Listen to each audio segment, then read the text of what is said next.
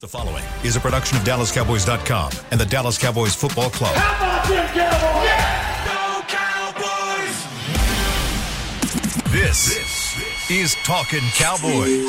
Streaming live from the Dallas Cowboys World Headquarters at the Star in Frisco. Handoff, Elliott plowing to the goal line. Barry, sacked by Lawrence. Prescott keeps it, and he bangs it in for the touchdown. And now, your hosts, Isaiah Stanback, Patrick Walker, and Kyle Youmans. It is a Talking Tuesday here on Talking Cowboys live from the SWBC studios at the Star in Frisco. It is officially playoff week. Wild card week is here as the Cowboys will take on the Tampa Bay Buccaneers Monday Night Football 7:15 Central Time. Isaiah Stanback, Patrick Nosey, Walker, Chris Beam. I'm Kyle Youmans. We are taking your calls today on a Talking Tuesday. Give us a uh, give us a, a ring right now. 888- 855-2297. We will uh, we will answer your phone calls starting in the second segment. Gentlemen, how we doing? Fantastic. Did you really have to ask him how? Yeah, I don't know like, why I really, even. Like, that was a bad question. So there was this game last night, and by game mm-hmm. I mean it was more of like a. You ever seen a boxing match where only one side shows up? No, both sides showed up. Yeah, but one got you know were they just in the wrong weight class? Was that what that was? I'm not. I'm not going to say that because 65 was, to seven. Yeah. It was yeah. 38 to seven at halftime. That that's what happens when you don't play with your food. That's what happens. That's what it looks like when you do not play with your food. And and I'd be remiss to to if I didn't give. Uh, credit and roses to TCU for the season no they doubt. had. I mean, uh, before yeah, before the committee made their vote, I was one of the you know most staunch advocates for letting TCU in. People were trying to make the you know the two loss Alabama argument, et cetera, et cetera. Maybe Tennessee, maybe you. No, I was like it's TS, uh, it's TCU, and Ohio State should get in at four. So I think the committee got it right. And then thereafter, obviously, everyone's like, oh well, you know, what would TCU do to Alabama? That's irrelevant. Win your games. And then TCU goes on um, to just jumps out jumps out all over Michigan. Yeah. Uh, and kudos to Michigan for fighting back and, and making that close and, and, coming within a couple possessions of, of getting a comeback victory. But seeing what they did all season, starting from the ranks of the unranked to make it into the top four and then to do what they did in the semifinal doesn't for me it doesn't matter um, what the outcome was against Georgia as far as if it was a loss. Does it matter to me if it was a seven point loss or if it was 65 7 like it was. For me, it doesn't take away from what TCU was able to accomplish. And like you said, Isaiah, with a new coach as well. So, uh, credit, tons of credit to that program. They're now aimed in the right direction. Um, excited to see what they can do next season. That said, um, okay, so now that we've gotten that out of the way, yeah, now that we've got the respect, good job, TCU. Way, uh, OSU got TCU killed. That's basically what it boiled down to. And Kyle, you can confirm. We had can. this conversation yeah. offline. Uh, previous, uh, prior to the game yesterday, I said because OSU knocked some of our teeth out, that was going to be the reason that the dogs went out there and tried to send a message. They weren't going to play with the food. They weren't going to turn the ball over. They weren't going to allow, um, you know, TCU to extend plays like C.J. Stroud did, and you know, get over the top. And from the word go, it was on and cracking. 65 7. Should have been 72 0, but, you know. Uh, I'll let it slide. Yeah, you'll let it, I'll let it slide, Kirby. Next time, 72 0. Yeah, stop. that, that kneel at the end. Could have kept it going. Well, congrats, my friend. Thank you. Congratulations. Back to back. I mean, Georgia's the class of college football right now. I mean, you cannot argue it. It's, they are the class. Forty year drought. Oh man, it, it's it's it's remarkable. Um, but it, it, goes to show what what can happen um, when everyone buys in and, and everyone is on the same page. And and yes, there's some subtlety that I'm including here, no doubt, regarding the team that we cover. So buy in. Um, let uh, the timely, and I, I said it on on Twitter. I was like, sometimes a timely butt whooping serves a purpose and Ohio State whooped our butt, and luckily we escaped. But timely mm-hmm. butt whooping gave us exactly the fuel we needed. So now the Cowboys, they got a timely butt whooping in Week 18. So we're we're I'm expecting the so, same so thing. So proud of you. Yeah, I feel good, man. so proud of you. Isaiah, did you ever have whether you were at Washington, here in the NFL? Did you ever have just a complete whooping to where you were so angry, so embarrassed by it that you came back out and you played better the second game, the, the game after that? Did you ever have one of those? I don't think so, Kyle. And not off top. I mean, handed them out. Yeah, you handed out some butt handed whoopings. them out, but receive disappointing losses, I believe. For Okay. sure. For sure. But um Because you talked about it yesterday. You've never really been in a locker room that had yeah. that, that you you always had dogs in your locker room. Except for like the end of my career. Like end of my career in Jacksonville, that was different. That that locker room was different. Sure. And that's when I was kind of like, yeah. you know, um, but up to that point, yeah, you know, Cowboys, Patriots, Giants. I mean, these were like Seattle. Like these were like these locker rooms were freaking solid. Now, you know, organization organizational structure was solid, leadership was solid. So, you know, you didn't really have those problems in terms of swaying back and forth, of very proper mindset, and that having dogs. Like it was a competitive organization, so you you had no choice but to have dogs in there. Um, but yeah, I mean, I'm hoping. I, I really hope, Kyle. Hope. You've Here it you've- is. You've never gotten just flattened by a competitor in any sport at any level to the When, point when we where weren't supposed to. Uh, just period. I Yeah, you- period. because you you as a competitor, you you would never go into a game expecting to lose, let alone expecting to get just obliterated. So I'm just, Kyle is asking. Yeah, I is mean, there definitely every every loss I took like that. Honestly, I, I personally. Okay, well, I'm going to be direct with you. yeah, Kyle. yeah. I'm just there, saying. Yeah. there have been times where I've gotten whooped uh, just on the field of competition, and I don't feel like it should have happened. And, and I know one particular time I was in high school, uh, I was a junior, and there was this one pitcher. It's on baseball. There's this one pitcher. I, just could not get his timing. And in one particular game, um, it, it was the best of three. One particular game, first game of the, that particular series. 0 for 5 against that guy. Mm-hmm. Five ABs, five Ks. Ooh, Not, I mean, not even. I, I didn't go down looking like at anything. but platinum he- sombrero, yeah, right? He had me Yeah. just whiffing.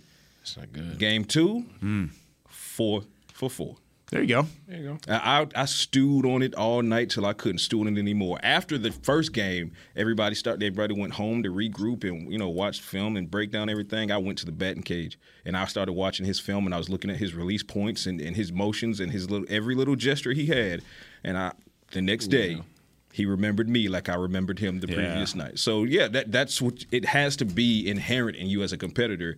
If you get flattened like uh, that the Cowboys did in, in Washington, show us show us that you're ready for this. Show us that you're ready because now, like like we talked about yesterday, there's no mulligan. There's no okay. Well, we'll go wa- back and watch the film, and we'll be ready for next week. Next week is in September. Yeah. So What? So, and I'm looking at your game logs right now, Isaiah. I'm looking through the games. Oh. I mean, the, the, the biggest. So the biggest loss that you had as a of rookie, biggest loss you had as a rookie was to Tom and the Patriots, 48 to 27. You came back and you won that game the next day, but you were inactive on on those Yeah. two. In in in terms of the games that you played, St. Louis in Oh, 2008. we weren't supposed to lose that one. That 34-14 That was probably the one, right? bad. You had a return in that game, 29 yards actually on a return. bad. Very nice. Uh, but then you came back, and what did you do next week against the Tampa Bay team? You you won that game. Yeah. So, I mean, it's happened before. Yeah, it's just there, there's not. What about Pittsburgh? I mean, Pittsburgh was pretty good in 08. 20, they were 2013. That wasn't an embarrassing loss. It wasn't like that St. Louis game specifically What about the Philly game that year? Oh, why you gotta bring that one up? Philly game, 'cause that's 44 to 6. about. Yeah. That was the end of that's the what game. we're talking about. That was because Isaiah was on IR. Being on that the wouldn't have worked out the same way. end, Being on the receiving end of a whooping, it, it happens. It happens. It does happen. It But I mean, the reality is, you just want to come back and you want some. You want some dudes that have the mindset that that was not us, That's facts. and that's really what it comes down to. That was not us, and we like to believe that that's the case because of what you said yesterday.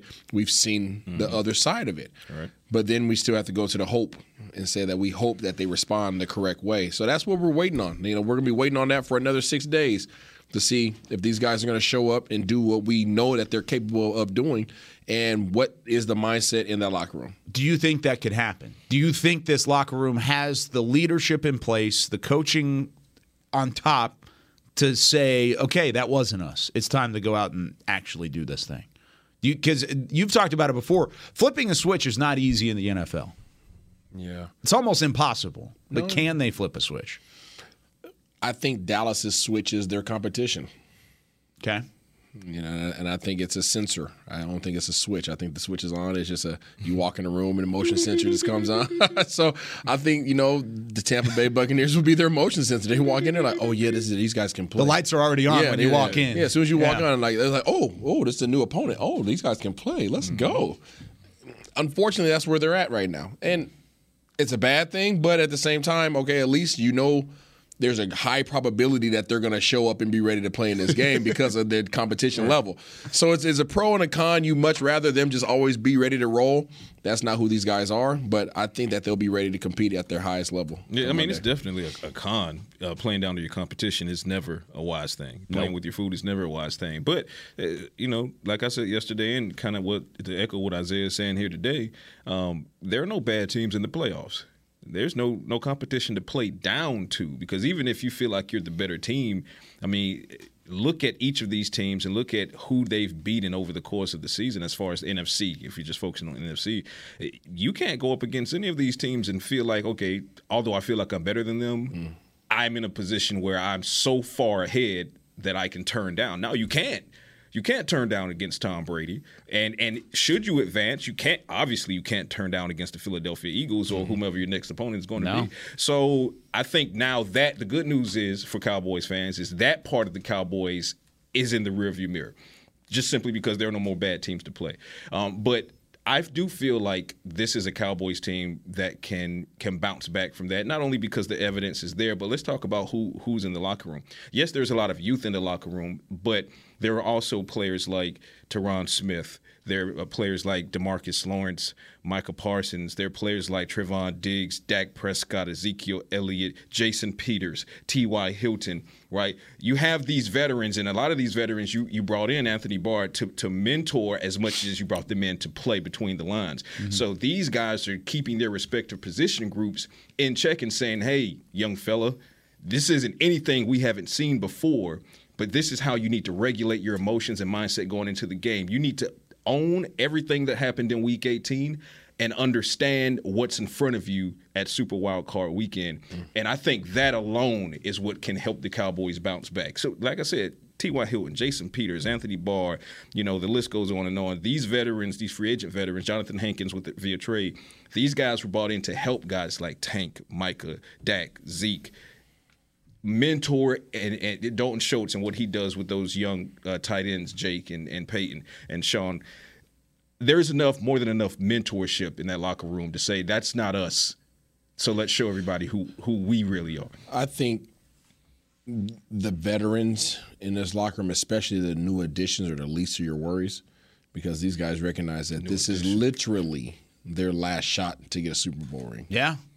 A lot of the guys you brought Yeah, in, the- for so sure. you're saying the new additions can't stand the rain, Uh-huh. I see what you did there. right? That's good. Yeah, I, That's good. I like that. yeah, these guys are going to be hungry. Yeah. They're going to be very hungry. And then you talk about Xavier Rhodes that just got picked up. He's going to be hungry too. he'll be on the field. So, I mean, it's no accident what this front office has done in terms of the guys, that the caliber and the type of players that these guys have brought in. These guys all want, they all want some jewelry. Mm-hmm. Right. And this is their last shot at it. Believe it. So instead of just bringing in just talent, you brought in talent that has experience Mm-hmm. and talent that has experience that is at the end of their road that are highly high caliber players that would like to put a doggone ring on Right it now. before they finish up. And it's interesting, kind of playing off of both of your points here. And Brian Daboll, in his press conference yesterday before they take on the Vikings, Giants, and Vikings on Sunday, he said that the playoff experience Overrated. it's overrated. He said, uh, you As know, overall, as a coach, the playoff experience is overrated. You've got a coach that has a ton of playoff experience. You've got a roster up and down that has playoff experience for the most part. I mean, most of this team was here last year and they suffered that loss, kind of like what we talked about yesterday. Do you think it's overrated in that regard, or do you think that's actually a positive thing to know?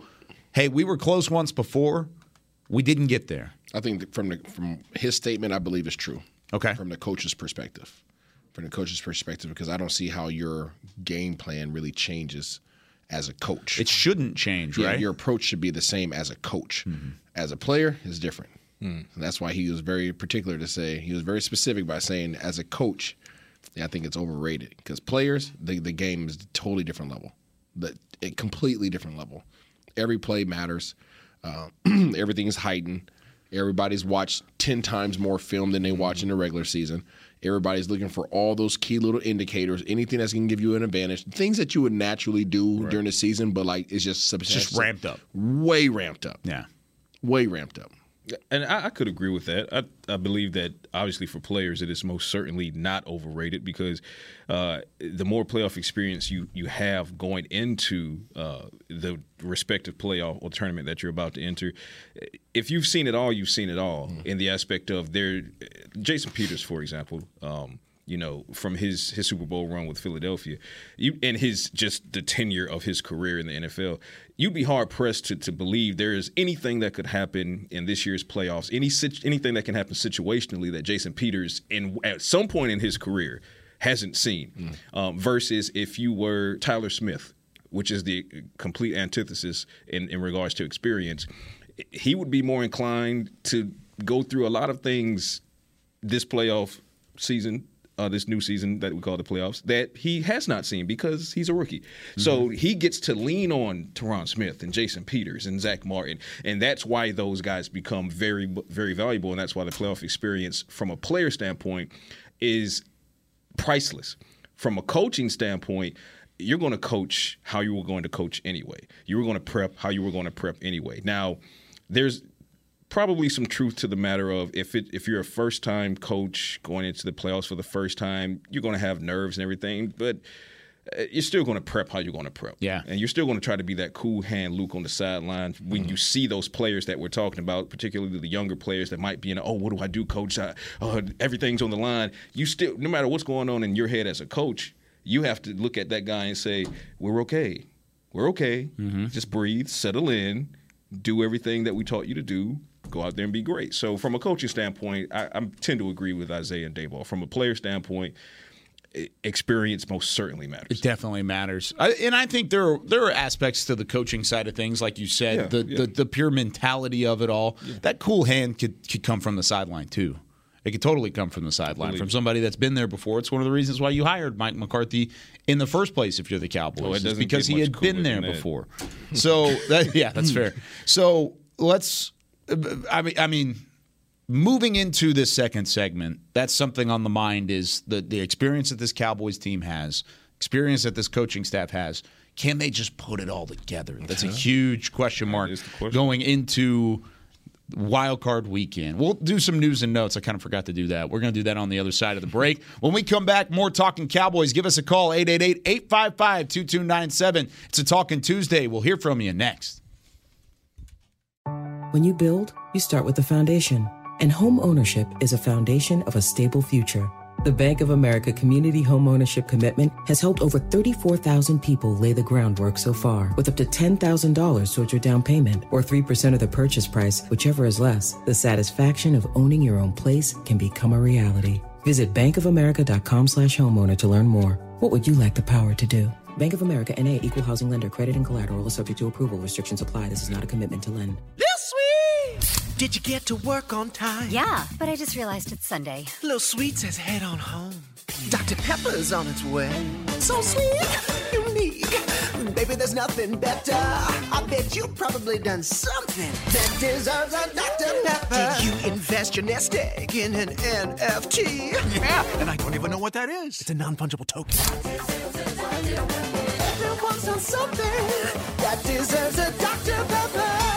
Todd thought it would be secure to jog in the cheetah savannah. Todd believed the big cat repellent he bought online was reliable. And now, Todd is trying to be faster than this cheetah that can run 80 miles per hour. But the good news is, Todd has AT&T 5G that is fast, reliable, and secure. And he learned the best thing to do is stop running and toss her the backpack with the beef stew. AT&T 5G. Fast, reliable, secure. It's not complicated. 5G requires compatible plan and device. 5G may not be available in your area. See att.com slash 5G for you for details. Are you ready to take coffee off your grocery list forever? Black Rifle Coffee Club is here to help. As a coffee club member, you'll get your favorite coffees roasted, packaged, and shipped to your door free of charge on your preferred schedule. Set it, forget it, and never run low on coffee again. Members also get exclusive deals on coffee, products, and discounts from partner brands. Ease your mind and let Black Rifle worry about your coffee supply.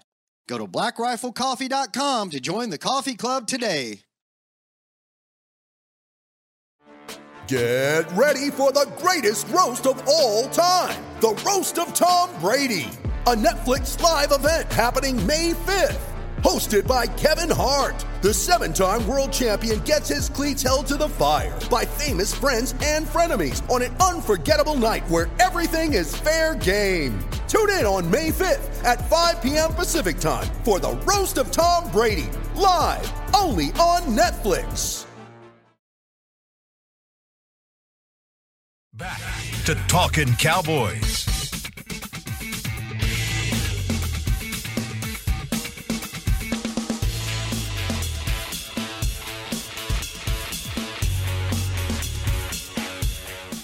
Back here on Talking Cowboys, it's playoff week, and of course, the boys need you, Cowboys Nation, to show your team pride and support this postseason with the best gear in the league. Head to the nearest pro shop, or you can log on to shop.dallascowboys.com, a Fanatics experience, and let's get rowdy.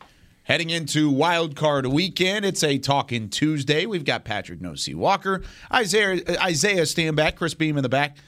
I'm Kyle Youmans, 888-855-2297. Continue to give us a call. We're going to answer those right after some Newts and notes. WWRD, what would Rob do? So uh, Cowboys are back on the practice field effective tomorrow, which will be Wednesday. So we'll have much more new, mo- many more news and notes coming uh, mid and later in the week. But for now, Leighton Vander Esch, Jonathan Hankins, Hankins. Um, and Tyler Biadasz are still all three of them tracking to be available for the Cowboys on Monday night against the Tampa Bay Buccaneers. That is great. That is great news. And that was already the case, but now that the Cowboys know they have the Monday night game, that is one additional day for those guys to get ready and, and physically prepped. Uh, DaRon Bland, the Cow, there are no indications the Cowboys have any concerns whatsoever over DaRon Bland's chest injury that he suffered uh, against the Washington Commanders, which is something that Kyle alluded to on yesterday. Um, but in having some more conversations over the course of yesterday, hearing Jerry Jones on 105.3 FM The Fan today at 8:30, Cowboys are confident DaRon Bland will be able to go as well. I will be interested to see if they give him a kind of calculated week you know, maybe limited, limited full, or if they're just going to, Mm. if he's just completely fine, they're like, go out there and do your thing, young man. We'll see. But he's expected to play. Uh, Matt Farniok, uh, tomorrow will mark day seven of his 21 day window.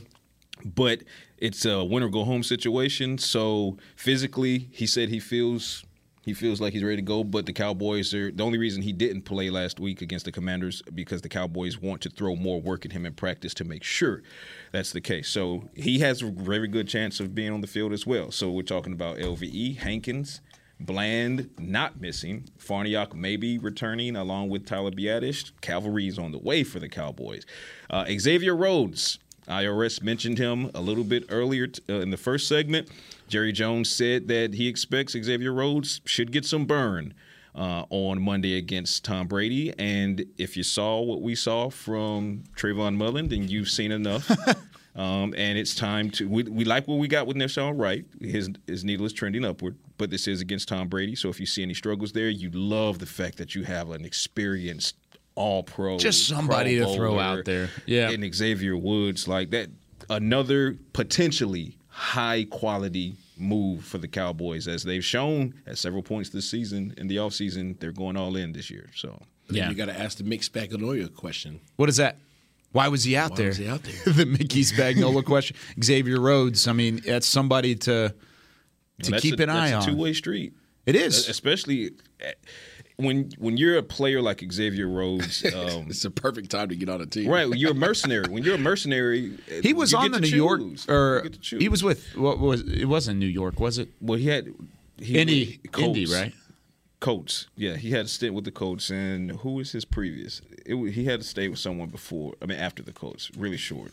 Hold on one second. Let- Yeah, I had it up yesterday and I didn't look Yeah, at I it. I mean, I know, but tired brain because I Yeah, you had a night. sleep last night. You had a night last night. Uh, Bills, Bills, Bills, Bills. That's right. He was on the Bills practice squad really from September forward. So he had been at least doing things throughout the season. Right. It's not like he's No coming off the street. Yeah, no ramp up. Yeah. So keep that in mind. He was just released last week. He'd have been on their practice squad. He had been elevated a couple times. Maybe he just ran out of time to be elevated off the practice squad, and they didn't want to let one of their other guys go. It so. was that plus a combination of for those that are saying, well, if the Bills are a playoff team, they're a Super Bowl contender, why would they let Rhodes go? The Bills at that time. It, look at the timing of it, more or less. They needed safety help. Rhodes doesn't provide you safety help. Yeah. So between the number of elevations being expired and needing safety help, you know, they obviously were gonna gonna let him go, and uh, it might have been with a kind of a wink, wink, like, "Hey, we'll try to bring you back." But then he got free of the the waivers Yeah. and looked over at Dallas and was like, "Hey, Dan Quinn, Go over Trevon there." Diggs, DaRon Bland, they got a shot too, and it's Yeah. warmer weather." So Hopefully, he does get uh, a couple extra snaps to to maybe make an impact. So. Keep that in mind going into wild card weekend. It is a wild card talking Tuesday. We're going to start with our friend up in New York. Mike, you're on Talking Cowboys. Mike in New York, how's it going? Hey, what's going on, guys? Doing all right? Okay, so I just want you to know you are our pick'em champion from the last two years. You had the, the first ever undefeated week this year, and then you had a five and one week last year. You completely flipped the script on Isaiah and the fans. I mean, you. Hey, Mike, just letting you, know, it's just you're a hero to the Talking Cowboys fans. You know out what, there Mike? right I'm now. happy that you're calling in today, Mike, because we can't have don't you. sound- we, we can't have you call in on You don't Friday. sound you know what I'm saying? Hey, you only play you only play the best in the playoffs, so I think he Right. needs to call in Yeah. on Friday. yeah, I, uh, I, hey, it happens. It's we pick the games, and I'm not going to pick against the Cowboys. I mean, come on. I mean, you know, I mean, hey, if I would have called it this last Friday, it would have been bad. Yeah, I feel you. I'm right there with you. What's on your mind, Mike? Uh, yeah, I just I feel like you know, like you know, you guys just said, you know, you guys said yesterday and this and that. You know, the Cowboys they just we got to get it together, and I think that I honestly think Mike McCarthy he's got to be on the hot seat. I mean, the seat can't. Jerry Jones has come out and said that Terry is not happy right now. Yeah. Thank you for your call, Mike. I appreciate it because, I mean, just hearing Jerry the other day, you could kind of sense the frustration saying that's not going to get it done. At least what happened against Washington. And it's a conversation. You know, it's also true. What? Yeah, that's true. What's also true is he was asked that question this morning, point blank. Nice. And he said no. And then there was a long pause, as if you know our, our guys at the fan Move were on. waiting for uh, some for him to explain. He was like, "No," and I'm not going to sit here and explain. He's just no. He said, "I have enough, more than enough uh, body of work to look at when it comes to McCarthy to know that regardless of what happens in Tampa, he's not willing to part ways." Now I know you hear that. And if you followed the Cowboys for as long as we've covered the Cowboys and or longer, you know, uh, you know Wade Phillips, uh, you know, You know. Uh, Jimmy, uh, you know. Um, Jerry's no doesn't always mean no. So so let me give you my take on it, and then I'll, you know I'll throw it to the panel. My take on it is this: when you look at the level of adversity the Cowboys have had to overcome. Uh, just in Mike McCarthy's tenure period, his first season was a COVID season. Yeah. Right? He made mistakes. You talk about Mike Nolan, he owned it, fired Mike Nolan, brought in Dan Quinn. He's he's been very, very accountable uh, from a coaching perspective, and he's shown that he's willing to adapt on the fly. Um, but then you if you go to the micro and you look at 2022 just alone, a lot of people predicted the season was over after week one. You lose in horrible fashion as- far as how your offense looked, and you lose Dak Prescott. Oh, season's over, sky's falling. Wrap it up on to 2023 lame duck season for Mike McCarthy. Keeping in mind that lame duck season was the narrative spun in the offseason because there was pressure coming from all sides that said Sean Payton, Sean Payton, Sean Payton. Yeah. Amari Cooper's traded. Oh, they're they're trying to set Mike McCarthy up for a lame duck season. La'el Collins is traded. I knew it. They're setting Mike McCarthy up for a lame duck season. Well, here we are, a few days away from Super Wild Card Weekend with a 12 and 5 record. So yeah, there there's some uglies, but there are far more positives. And we had the conversation upstairs yesterday, really quickly. Are you looking? Because to me, put their resumes up against each other, Mike McCarthy and Sean Payton, mirror images. Yeah. So Mike actually has more regular season wins. Right. So at at worst, it would be a lateral move. Now reports are coming out that the Saints want at least a first round pick. Yeah. But also more. So you're going to give up that kind of collateral if you're the Cowboys or anyone, but especially a team like the Cowboys who drafts so well to move laterally and Yeah. hit reset. I just don't see it happening. So I think that the Cowboys are still in on Mike McCarthy. The only thing that changes that is if you to follow up what happened in, in Washington, if you just go get humiliated by Tampa. And when I say humiliated, I don't mean you lose 17 Yeah. 14. I mean you lose like 30 to 3. That's kind of where I'm at. Is you would have to get embarrassed because McCarthy's done enough to stick around. Oh, you absolutely can say that. If he's done enough to stick around, is he the guy in that that locker room though? I mean, do you have that same kind of confidence if you lose a Dan Quinn? And he goes off and he's a head coach. Do you still have the same kind of confidence in your team if Joe Kellen Whitt. Moore goes If and you does can it? keep Joe Whitt, If you can keep Joe Whitt, that's yes. a, that's a good move. yes. That's a good move. And George Edwards as well. We got to mention George But that's that's my question is if if a loss happens like that, that's the only way it happens. If you get if you go up there and you fight and you lose to Tampa Bay and it's a tight game, I don't think he goes anywhere.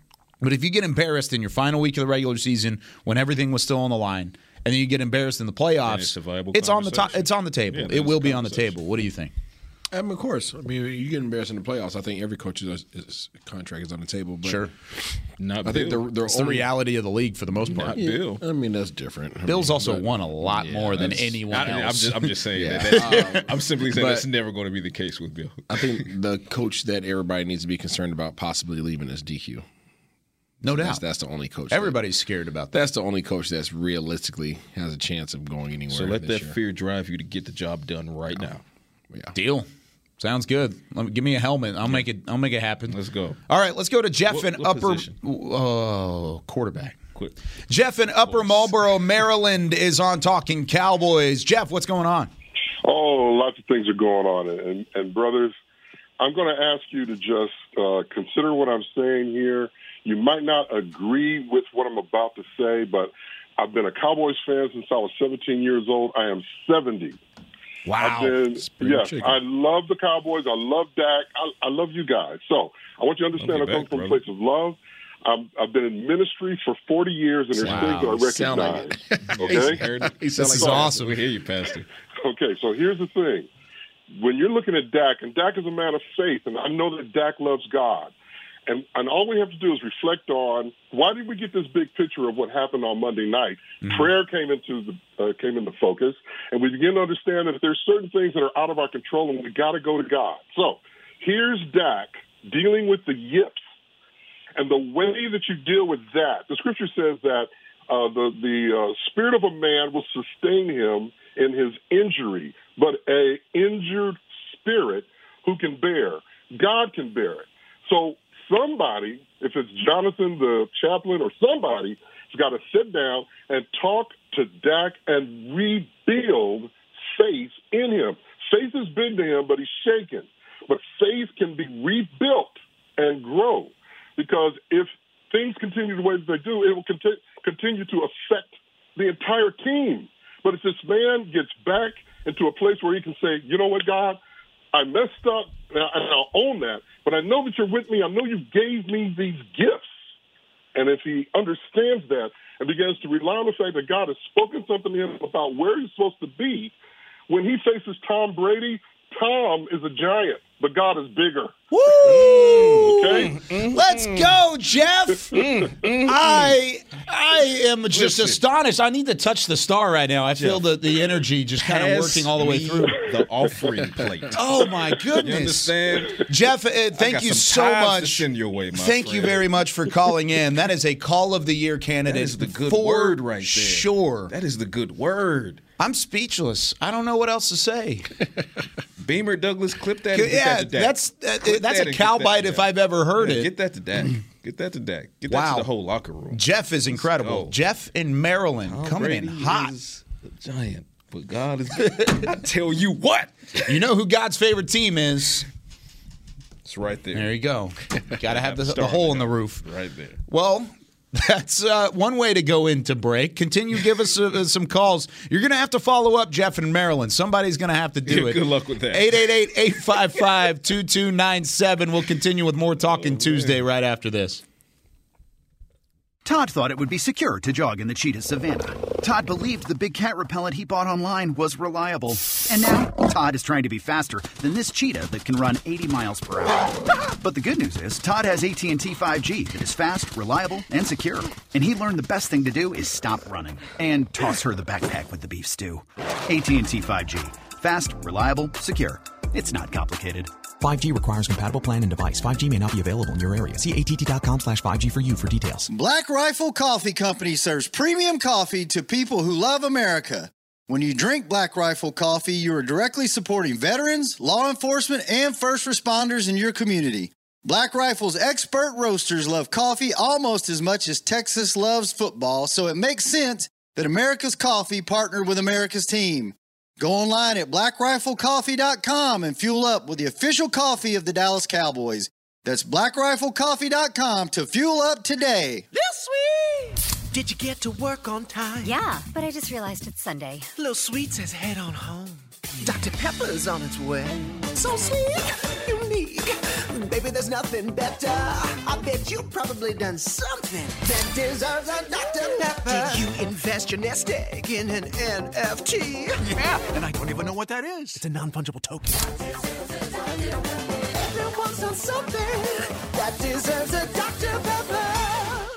Want to use what the pros use? How about the official men's skincare brand of the Dallas Cowboys? Jack Black. Right now, you can get the Jack Black Starter, a curated collection of Cowboys locker room favorites for just 10 bucks with free shipping. The starter includes four Jack Black skincare favorites plus a full-sized intense therapy lip balm. Go to getjackblack.com slash cowboys and use the code word TEAMJB. That's getjackblack.com slash cowboys. The Jack Black Starter. 10 bucks, free shipping.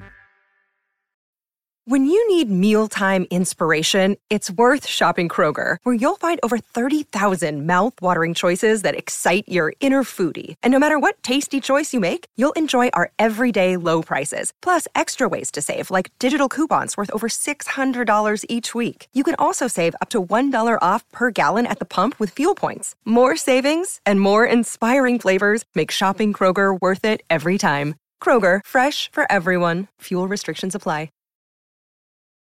Back to Talking Cowboys.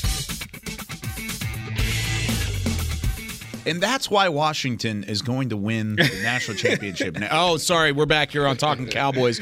All right, the NFL Fan of the Year competition continues. James Wright is your Cowboys 2022 Cowboys Fan of the Year. James brings the spice to every Dallas Cowboys game, and now he needs you to help him bring it to the Super Bowl. Vote for James to be given the ultimate title of NFL Fan of the Year, presented by Captain Morgan, by casting your vote at NFL.com slash fan of the year.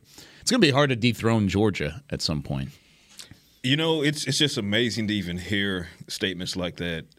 I mean, seriously, forty years, and and for me, you know, having turned 42 last summer, uh, the majority of, and for those that were wondering, yes, I am from Georgia. I'm a Georgia boy, and then, you know, grew up and went to Georgia. What part of Georgia did you grow up in? Well, I was born and raised in Savannah, Georgia. Oh, okay. Yeah, so the the large majority of my life. We talked about this because yeah, of the actually, bananas. Yeah, up Yeah. until I graduated high school. After I graduated high school, I, I departed. But yeah, I'm Savannah born and bred, and then moved up to uh, Athens, and then Atlanta, and then spent more than a decade in Atlanta. So I am through and through red clay. That's awesome. Um, so I say all that to say, the the, mo- the majority of my life in being a Bulldogs fan has been okay. Well, the last time they had won a national championship, I was like one, so that didn't apply to me. Yep. Right. So to go through that and to see the trauma, you losing to the LSU's of the world in the SEC championship, you lose to Alabama, you know, in the biggest games, SEC, SEC championship, and then you're up on them in the SEC championship, and they put Jalen Hurts in, and apparently we didn't watch any film against Hurts because he went off C.J. Stroud on us. Um, so to have the, those types of heartbreaks, and then four decades of of that kind of heartbreak, you break through the barrier. But this this is a perfect example of what can happen in sports, particularly football. Once you finally break that ceiling, it then becomes easier to buy in the next year. Yeah. So if the Cowboys can finally break this, you know, two and a half decade long drought, it'll become that much easier to get seven, the seventh Super Bowl win for this franchise. Because once you get six, now you start believing again. Right now, you're so far removed as an organization from the last one, it gets more and more difficult psychologically to believe it can happen. So if you look at the, the Bulldogs, 40 years finally broke through the ceiling and then go back to back. That's Mm-hmm. what sports is. That's the beauty of it. And it's even more beautiful when, you know, it happens for my teams. Go Braves too. Hopefully, it happens for the one that's uh, represented behind us. It's gotta, listen, I. I, I sacrificed my Braves for you, Cowboys. There you go. So, Thanks. yeah. Thank you for that. Because All right. last year was Braves, and I got my Braves and and my dogs to break their Yeah, let's drought. brag about it a little bit. No, but then the Cowboys were supposed to be my my hat trick. Mm. Okay, well apparently the universe doesn't want me to have my hat trick, so this time I had to sacrifice one. It was the Braves. It had to be the Braves. Yeah, there you go. So Cowboys, you're up. Let's go back down to the uh, to the southeast part of the U.S. and hear from Dan in Florida. Dan, you're on Talking Cowboys. How's it going?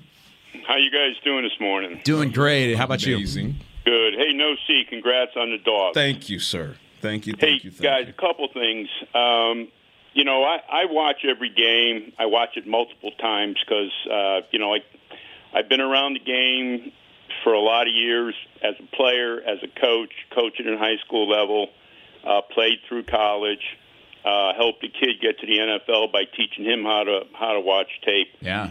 And a couple things I see with the Cowboys. Uh, a name that I think gets forget forgotten is Matt Waletzko.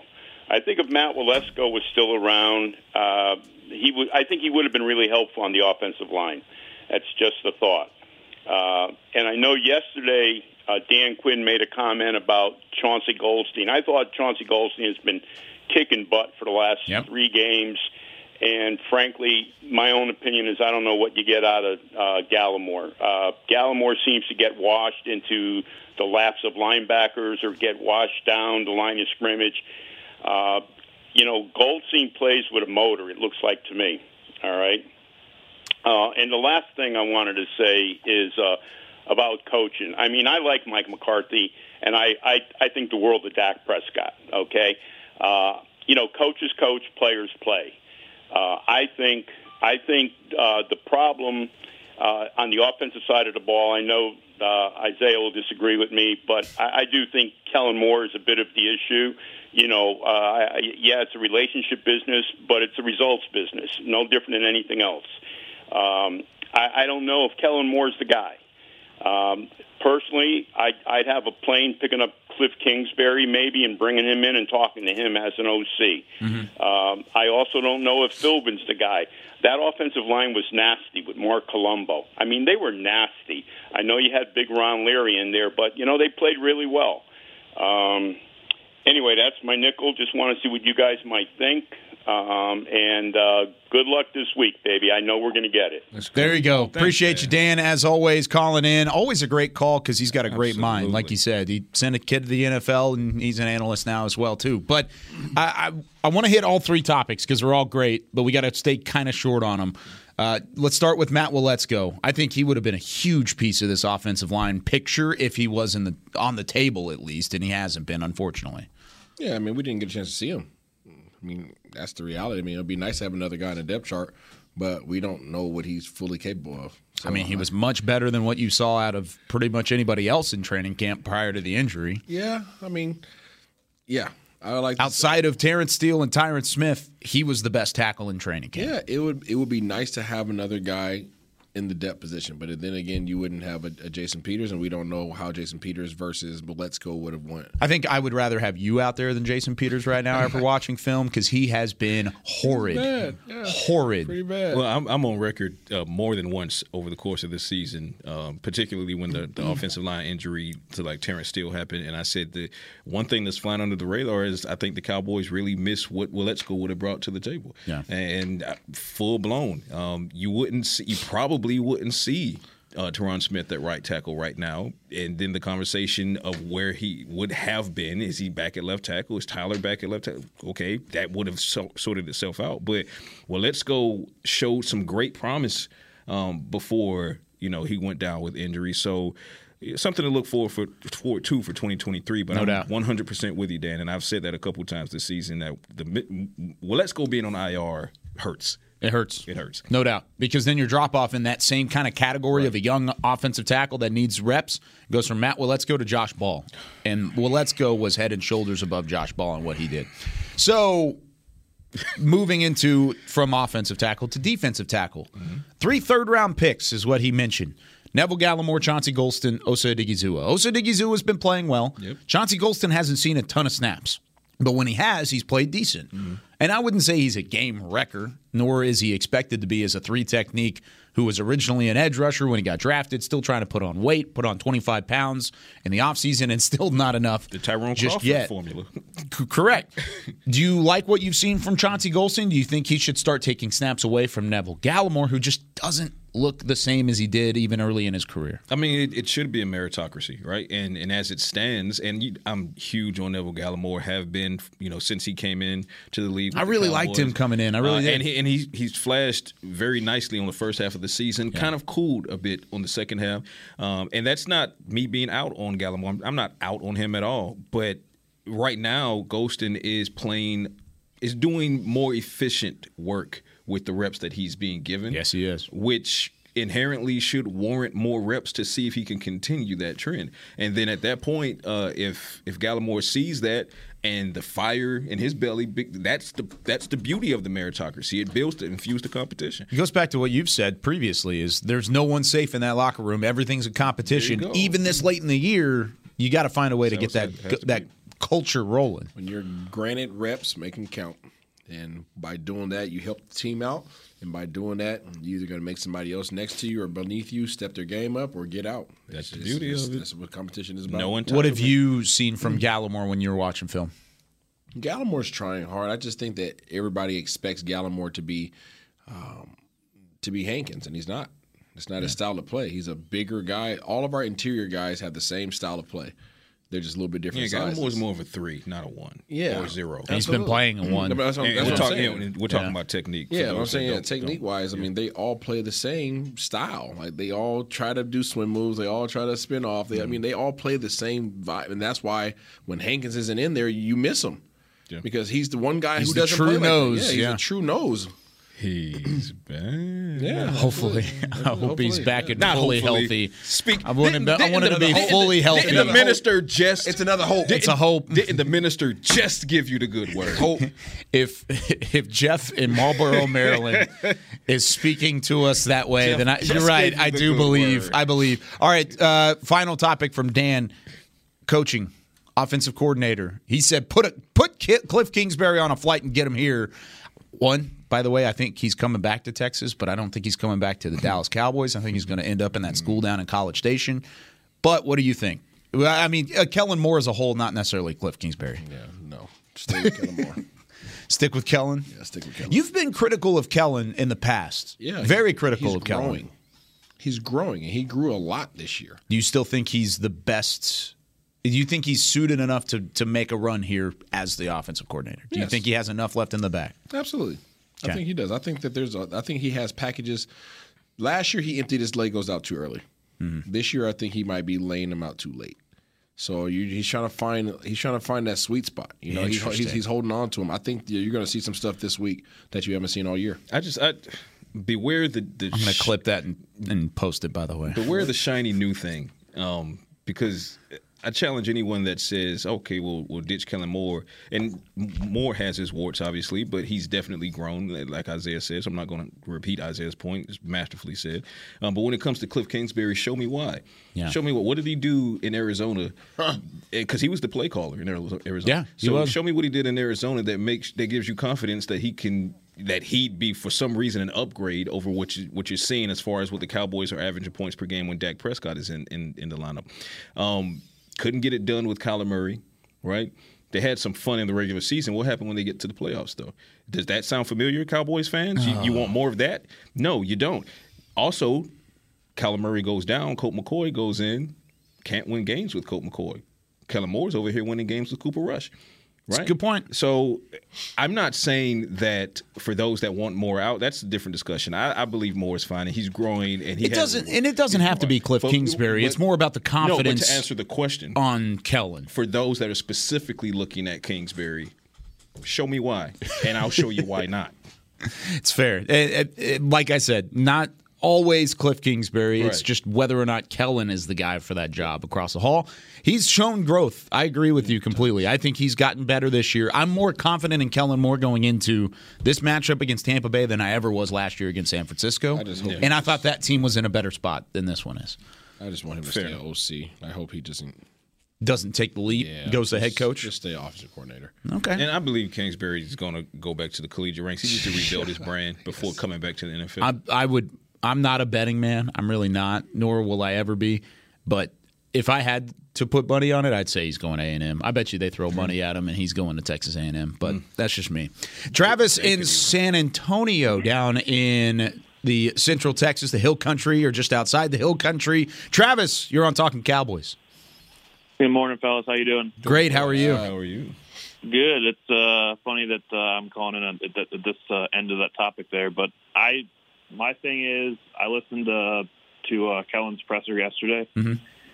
I just don't think he, I don't think he's a problem solver because you've had weeks and weeks and weeks, and we've talked about it at nauseum. Of you've got one guy that can get separation in 88, and the rest of them struggle, but yet he doesn't run rubs. He doesn't run too many floods. He doesn't run cross. Like he doesn't figure out way. Like he has to recognize like I don't have guys that can separate man to man, and then you play a game like that last night or a couple days ago, and defenses now are just looking at it and going, we can turn our back to Dak and he's not going to run. And I think when you look at the Dak component, I think that injury affected this organization affected Dak in a way. His ankle, I mean, when he was defenses were at least scared of the threat of him running, and now teams are looking at tape and they're going, he just drops back, he drops back. There were times last night that I was screaming at the TV saying like they were giving him lanes, he just didn't take them. Yeah. He won't do it. He won't do it. And I don't know if it's the organization saying don't do it because I get it. The injury happens, but at the same time, when was he most effective? When teams were scared of him running. And I think they have to get back to that. I don't know if that's somebody coming in with fresh eyes and going, look, we got to break this down to the very beginning and go. I don't think he. I think he's a very good quarterback. I like Dak. You always got to say that, but I don't think he's a drop back passer. He's Yeah. got happy feet. He passes the ball. He's unsure of it. Lanes open up when you can run the ball. That's what. That's why Jalen Hurts is a MVP candidate. He has that threat of the run, and passing lanes open up, and guys are wide open. And I think they got to get back to that. Travis, thank you very much for the call. Saying a lot of what Cowboys fans are thinking. Not all Cowboys fans. It, everybody's going to have their own opinion, but everything he's saying is true for the most part. Yes, it is. there have been moments over these last four years of Kellen Moore being offensive coordinator where he hasn't solved the problem of separation. There were times as Amari Cooper, who's the technician route runner in the NFL, the standard in terms of route running, he couldn't even get open because there are there are ways and lapses in that judgment. In terms of Kellen Moore not being a problem solver as a whole, I think he is a problem solver in certain areas, especially at the quarterback position, like what he did with Cooper Rush earlier this year.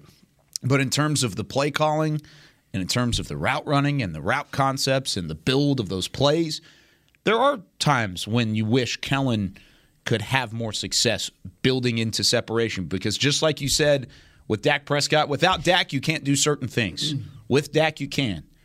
Well, when you've got wide receivers that can only do certain things, you got to figure out what you can. Right. And so that's where I'm at with Kellen Moore as a whole. I still think he's grown. I still think he's a good offensive coordinator. But if he wants to be a great offensive coordinator, he's going to have to solve every problem and not just the quarterback position. Well said. I couldn't have said it better myself. And and again, I'm I'm not one that is ready to move on from Kellen Moore just simply because I've seen I've seen more than enough growth to say, you know what? Okay, there's still there's still a lot of positive here. Yeah. Um, and he's st- his needle is still pointing up. Now, is it pointing due north as it was, you know, a season or two ago? No. Um, but you you love the fact that he's showing a willingness to commit to the run game when it needs to happen. Yeah. Um, you you've seen a willingness to adapt more on the fly than ever. Not every single time, which is still a little bit of a problem because sometimes you want to see some adaptations in real time in the game that are not happening, but definitely happening more often and more frequently than ever before. So there's enough there for me to to you know keep Kellen Moore on board if I'm Jerry Jones in the, in the Cowboys front office. And then again, keep in mind you can't present a problem without a solution. Then you're just complaining. So if your question not the caller specifically, but as a Cowboys fan, if you're saying you want to move on from Kellen Moore, my question would be who are you replacing him with? And I just told you I'm out on Cliff Kingsbury, so who else you got? Yeah.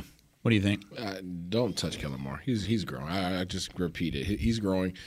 In terms of the concepts and things that he's doing, I mean, you can only do what your what your guys allow for you to do. This where has the screen game gone? Well, the offensive line has been in shambles, so your ability to run screens is gone. Right, mm-hmm. that takes away from your ability to run the ball as effectively as well. Also so that lost takes, starting RT. Yeah, you lost. So you're you're you're losing pieces that are very instrumental to the types of things that you can do offensively. And just because you replace that individual with another individual doesn't mean that they have the same skill sets, right. nor does it allow for you to do the same thing. So your screen game has been affected. Your running game has been affected. So now all of a sudden you're trying to give Dak easy reads because he hasn't been reading coverages properly. So now you dumb down some of the things that you're calling. So I'm not making excuses. I'm just saying these are just realistic problems, as we're talking about him being a problem solver, these are things that he's having to deal with. The more complex, the more options that are out there for Dak to try to throw to now, the more he has to think. Well, he hasn't necessarily displayed that he's capable as of late to really depict what's going on out there and make the, the right decision. So yeah. why would I complicate things by creating a more vast offense? So can't run, can't screen, can't throw a lot of variety out there. So now you're starting to see a lot of one – man concepts in terms of hey, this is where the ball is supposed to go, and if you don't go here, throw it away. And yes, I do agree that Dak needs to utilize his legs some more to keep these chains moving. But in terms of what Kellen Moore, his creativity, I do not second guess his ability to put out a heck of a game plan. I just think that he is trying to figure it out with what he's been handed. I'll, I'll say this to the to the Dak Prescott mobility thing. Uh, that's something that all of us have kind of pounded the table for coming into the season. And to Dak's credit, we've seen it. We've seen we've seen him. He made a couple plays yeah, against Washington too. Some, so I was curious in that conversation just now, and, and I looked up his his rushing yards. Uh, right now, 182 rushing yards, which is the most since 2019. But this has only been in 12 games. So if you you know extrapolate that for a full season, he's actually he's running again. He is now. There what's are the, what's the running rushing yards per game comparative between 2018, 2019, and now? Good question. Let's or the last three years, yards per game. Yards per game. Did not have In it on twenty. That. You said 2017. Uh, I mean, like from from the last four years. Let's say from here to 2019. Okay. So 2019, 17.3 rushing yards per game, 18.6 rushing yards per game in 2020. Um, we know what happened in well in 2020. Keep in mind that's five games. That yeah, five games. That's the fractured leg. Um, 2021, 9.1 yards per cut in half. Cut in half. But now 15.2 rushing yards per game. So it's like right, right 2019 ish. Yeah, yeah, yeah. So he's he's taking off and he's running more. Not every time you want him to do it, and when I say you, I mean myself. I'm including myself as well because there are times where I'm like, go, go, go. Yeah. But more often than not, he is actually starting to do that this season. So hopefully we see more of it in the playoffs. Um, and it, if nothing else, we call it live to fight another day, right? If, if your coverage, if the coverage is tight and you're water boy, if, if the coverage is tight and you, if your coverage is tight and you know that your offensive line is lacking continuity because they're trying to figure some things out, and you're in real time in that play and that green opens up, just take it and figure out the next play. Even if it only gets you three or four yards, hell, it might get you 11 yards on a first down or something like that. But the goal here is third and manageable, third and short. That is the goal. And for a Cowboys team that has been one of the best in the league at that prior to week 18, which they were just god awful, four for 18 on third yep. down, let that four for 18 remind you if you're Dak Prescott why, if you see some green in front of you, don't hesitate. Take it, get down, jump back up, make it third and short, and now you have a greatly increased odds of converting. Just, I was curious while Isaiah too was talking about concepts and play calling with Kellen Moore. These are Dak's numbers with play action: seven touchdowns, one interception. With play action, twenty or seven touchdowns, one interception, seven hundred and forty-one yards. Uh, he's dropping back in into play action 27% of the time. Mm-hmm. So just over a quarter percent of the time. That's what it looks like. He has only four turnover worthy plays out of those uh, 117 dropbacks. Without play action, he's got 16 touchdowns because he drops back without play action 72% of the time. He has 14 interceptions without play action. uh, 14 turnover worthy plays without play action. And then the screenplay with 7% at the moment, so only 28 snaps on the screenplay. He doesn't have any touchdowns. He doesn't also have any interceptions. He also has not had a single turnover worthy play charted throughout the entire season. He has just over 100 yards, a little bit less than that. So, screenplays, play action, it's almost like it works sometimes. Something, something you want to say, Isaiah? Yeah, what you got, Isaiah? Something's written all over your I face. have nothing. I've just go ahead and say it. Just been the same comments coming from me for a very long time now. So glad people are starting to see it. It works. Yeah. Yeah, you know. All right, that does it for us here on Talking Tuesday. By the way, we went four for four on great phone calls oh, today. Oh, facts. Mike in New York, Jeff in Oh, Upper Marlboro, Maryland, Dan in Florida, Travis in San Antonio. For Chris Beam, Isaiah Stanback, Patrick Nosey, Walker, I'm Kyle Youmans saying so long for Talking Cowboys. We'll see you tomorrow. This has been a production of DallasCowboys.com and the Dallas Cowboys Football Club. How about this, Cowboys? Yeah!